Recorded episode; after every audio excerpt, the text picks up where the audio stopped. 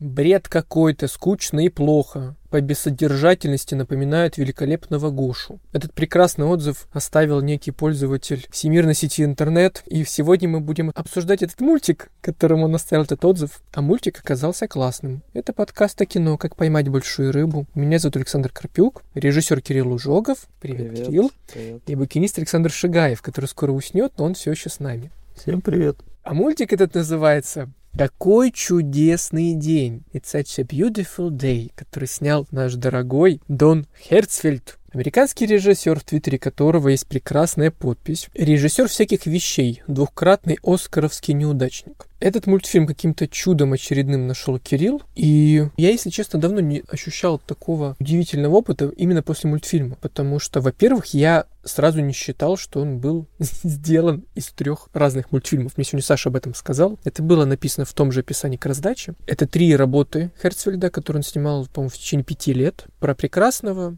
странного и очень похожего на многих из нас офисного сотрудника Билла.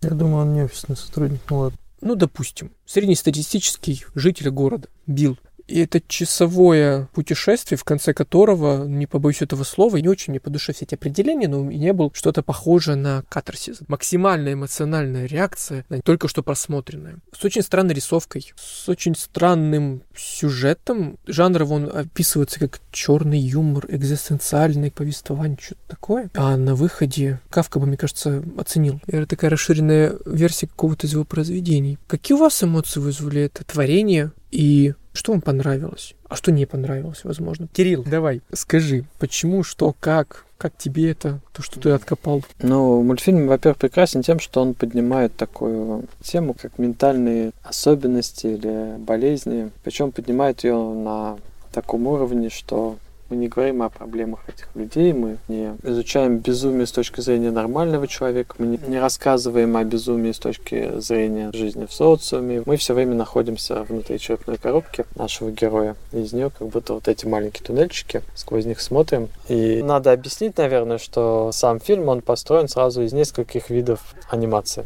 Там есть и стоп-моушен анимация, то есть покадровая анимация. Есть классический рисованный мультфильм, но рисованный он самым абстрактным способом. То есть это те самые примитивные маленькие человечки, которые нарисовать способен каждый, казалось бы. Это видеосъемки комбинированные, это еще много всего. И все это создает такой, казалось бы, разрозненный коллаж, но он очень органичный. Органичный тем, что это очень субъективный фильм, который все время мы видим картину с точки зрения Билла и его рассказчика. То есть Билл это некий маленький человек, как будто бы из 20 века. Он носит шляпу, он такой достаточно одномерный и вообще похож сначала на незадачливого, как Саша вспоминал, героя Кавки, такого чиновника. Но постепенно, именно через его вот эти ментальные особенности, которые являются тем, что его отчуждает от мира, Билл становится индивидуальнее всего происходящего вокруг него. И интереснее всего нормального. Причем интереснее не своей ненормальностью, а именно своей историей. Погружаясь в нее, в какой-то момент ты понимаешь, что ты уже не следишь за повествованием, том, как какая-то беда медленно подкрадывается к человеку, и этот сейчас будет полный пессимизма и страданий интерактивного активный опыт, трансгрессивный, ты понимаешь, что это рассказ о чем-то большем, о том, что касается каждого. Причем, Причем каждого касается где-то глубоко внутри за той чертой нормальности.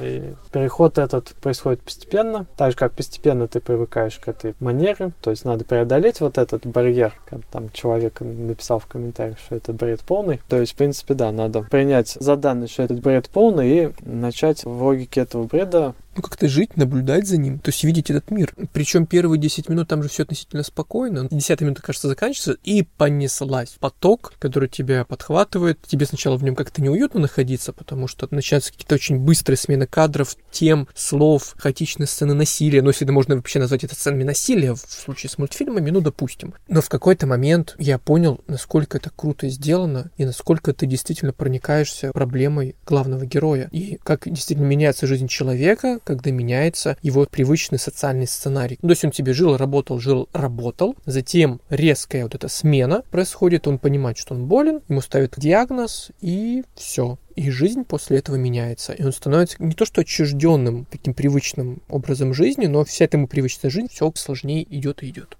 У меня немножко другое отношение к тому, какая главная идея самого мультика. Кирилл сказал, что это грань между нормальностью и ненормальностью, восприятие ненормальности. Как мне показалось, когда я это смотрел, что Само безумие этого Билла – это следствие основной идеи. А основная идея в том, что творец, в данном случае наш режиссер Дон, он а, выступает как бог. И в этом плане и анимация наиболее удобное средство для того, чтобы быть богом. То есть ты с помощью анимации можешь нарисовать все, что угодно, в любом виде, что угодно дать твоим героям, что угодно у них отобрать. В формате фильма это не всегда возможно. И, как мне показалось, что Дон играет роль бога, который заставляет своего героя пройти вот этот вот классический такой путь и прийти к собственному катарсису, пройдя через все вот эти вот мучения. Все вещи, которые с ним случаются, они, в принципе, подаются как некие испытания, которые Билл, так или иначе, он их проходит. Хотя не всегда успешно, у него огромное количество проблем из-за этого, он всячески страдает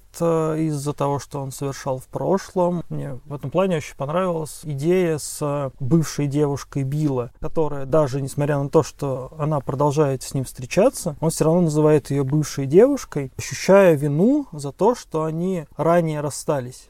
То есть вот как стать святым, как стать ближе к Богу. Мне кажется, это именно то, что в первую очередь хотел Дон до нас донести. А все остальное это уже просто способы. Ну и, возможно, он в этом очень хорошо разбирается. Я не знаю, насколько он в теме душевных болезней. Здесь, в принципе, душевная болезнь, она не какая-то конкретная. Мне кажется, это скорее какой-то ну, просто общий, общий да, комплекс. Да. Ну, там целая родословная, целый паноптикум. Слушай, ну крутая мысль, и мне кажется, что действительно так это и есть. Но вообще интересно, в прошлый раз ведь мы обсуждали Ким Кидука, и там была своя история с путем. Ты тогда еще как раз об этом говорил, что есть путь, и это не то, что в христианской Европе. А тут получается наоборот классический христианский сюжет, через отчуждение себя, через страдания, через боль человек к чему-то стремится, и в итоге к этому даже... Но он на самом деле не стремится. Просто идет через страдания. Он просто пытается жить. Здесь Дон играет роль злого бога. Не вот этого милосердного, который всех прощает, а именно злого бога. Но и... на самом деле, когда вот этот бион полностью освобождается от всего социального, от личности, он в тот момент наконец начинает жить непосредственно и смысл названия фильма раскрывается наиболее полный. рисовка становится из монохромно-черно-белой цветной, появляются впервые какие-то видео вставки, радуги, и что не случайно. То есть, если изначально мы находимся в таком адском тупике, в котором, в принципе, находятся все, даже те, у кого нет.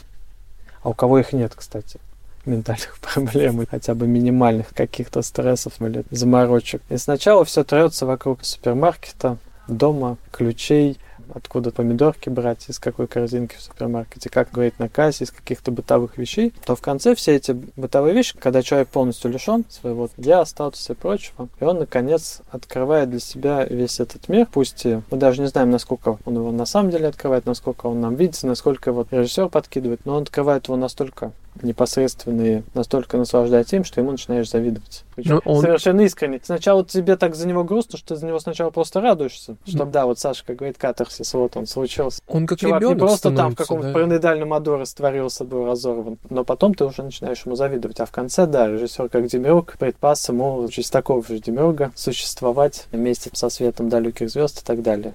Но это спойлер? Да там спойлеров не может быть, мне кажется. Там такой мультфильм, что взрыв мозга местами происходит. Ну, он там еще причем визуализировал несколько раз да. взрыв мозга, причем самыми разными способами, поскольку фильм в том числе и о мозге. У мозгов, кстати, там есть своя линия, рисованная линия мозгов марширующих.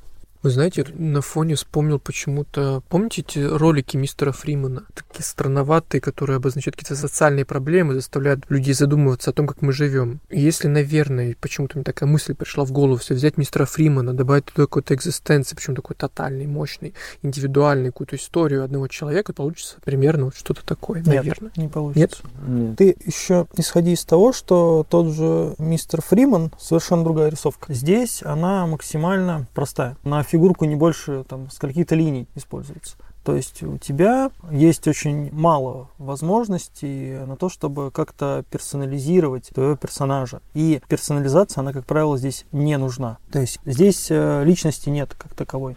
Я Здесь- бы вообще не сравнивал палец это, извиняюсь. Да-да-да.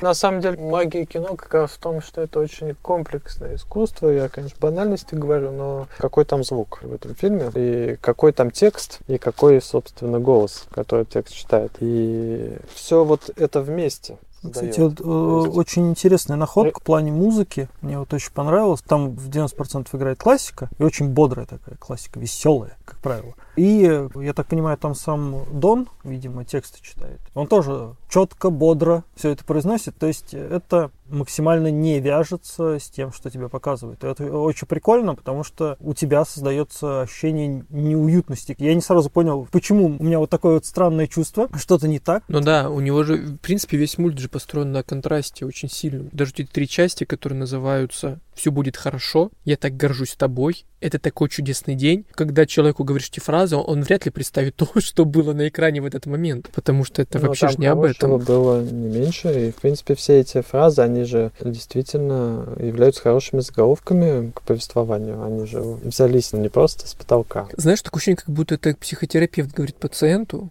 который пришел к нему на прием, что парень, у тебя проблемы, но все тебе будет хорошо. Ну, о бессилии психотерапевтов там, мне кажется, первые две главы. Ну и плюс я тобой горжусь, и все будет хорошо. Это еще те фразы, которые ему мать постоянно говорит. А в одну из первых очередей именно из-за матери у него все эти проблемы. Но это не точно. Но это не точно, да. Поскольку хоть о Билле мы слышим в третьем лице, рассказчик якобы объективен и рассказывает о Билле, но он рассказывает о Билле только то, что сам Билл рассказал ему. Ну или то, что он сам придумал за Билла. А в процессе мы узнаем, что Билл сам ничего уже не помнит, и то, что нам рассказывается, это... Не то, чтобы ничего не помнит. Не, он что-то помнит, но происходит замещение воспоминаний, и, возможно, это Биллу просто приснилось, возможно, этого ничего не было. Но это такой максимальный уровень абстракции, он дает тебе возможность поставить себя на место Билла очень Да, легко. да, То есть, если бы это был действительно какой-то художественный фильм или какая-то более характерная анимация, то мы бы смотрели на конкретного героя и могли выбирать. Отождествлять себя с ним, ну, не дай бог, или не отождествлять. А вот эта вот максимальная палка-палка, огуречек, она как бы... На ее месте может быть кто угодно, в том числе и ты. Кстати, возможно, именно поэтому ты прочитал в начале комментарий-то такое невосприятие, потому что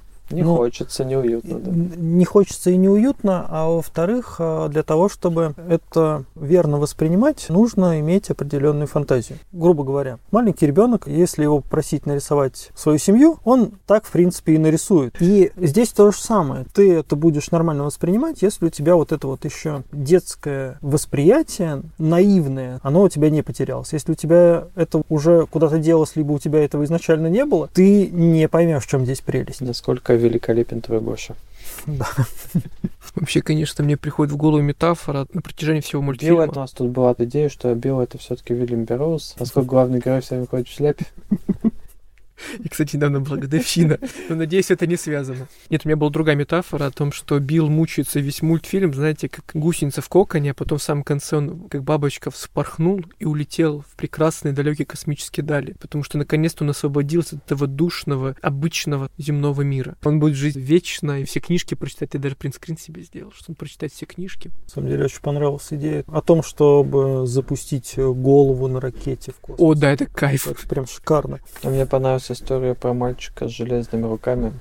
который улетел за чайками. Да, там же полно всяких этих странных историй, сюжетных линий, которые переплетаются, вот этот клубок. Даже не то, что безумие, а просто дивных каких-то штук, которые потом постоянно хочется вспоминать. Это вот как вы только что сделали. А помнишь вот эту историю, а помнишь вот эту историю, мне вот это понравилось. Ну и биография это его обильная, в которой он вспоминает, по-моему, всех своих родственников. Ну, до прабабушек он, по-моему, не добрался, но всех бабушек и дедушек по обеим, по-моему, линиям он вспомнил. При том, что там у всех были какие-то отклонения почти.